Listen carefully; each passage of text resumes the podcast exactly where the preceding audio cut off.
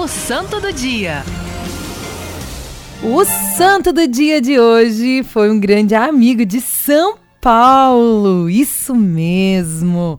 Quem foi ele? Onésimo, que está aí, né, descrito nas cartas de São Paulo, onde a carta a Filemon, ele escreve assim: Paulo, prisioneiro de Jesus Cristo. Paulo escrevendo sobre ele mesmo.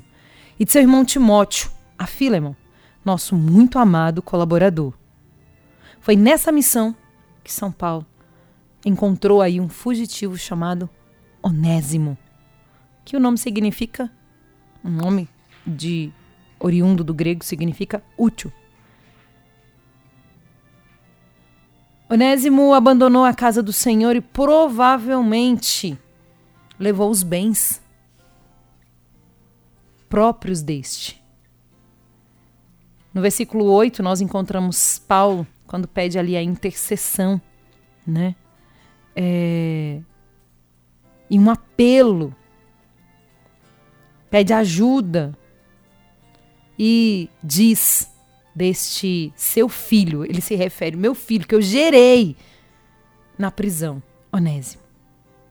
Paulo ali assume, e eu acho tão bonito, gente, até né, os agiógrafos terem é, permitido que permanecesse para mostrar que a salvação é para todos. Né? E que às vezes pessoas a quem nós subjugamos, ou nós olhe para as pessoas a partir de uma perspectiva, tem uma alma. Ali tem uma alma.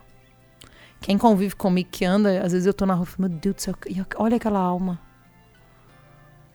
Meu Deus, aquela alma. Porque o corpo, gente, a nossa corporeidade, o nosso físico, mostra o que há e como está a nossa alma. Então, olhe para as pessoas a partir desta perspectiva. Ali tem uma alma. E aquele corpo está respondendo como aquela alma está. Sedenta de Deus, porque em nós foi impresso este anseio, esse desejo, de, a sede de Deus. E se nós não saciarmos aquele, aquela expressão, aquele grito, aquela forma de se vestir, de andar, de se expor, aqui principalmente mais pertinente às mulheres, é o corpo gritando: Eu tenho sede de Deus. Eu tenho sede de Deus. Porque tudo que é sagrado e é, vai para o secreto.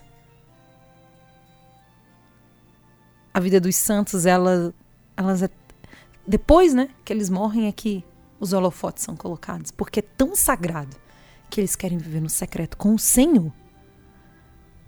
E essa passagem ela está aqui para deixar para mim e para você claro. Existe uma alma nesta outra pessoa a quem nós muitas vezes rejeitamos. E quando você vê também esses irmãos, pense: será que ele teve as oportunidades que eu tive? Será? Pensamos a intercessão de São Onésimo. E que no dia de hoje o nosso olhar, a nossa visão espiritual, o nosso coração, ele se alargue para também acolher aqueles que Deus colocará no nosso caminho. Santo Onésimo, rogai por nós.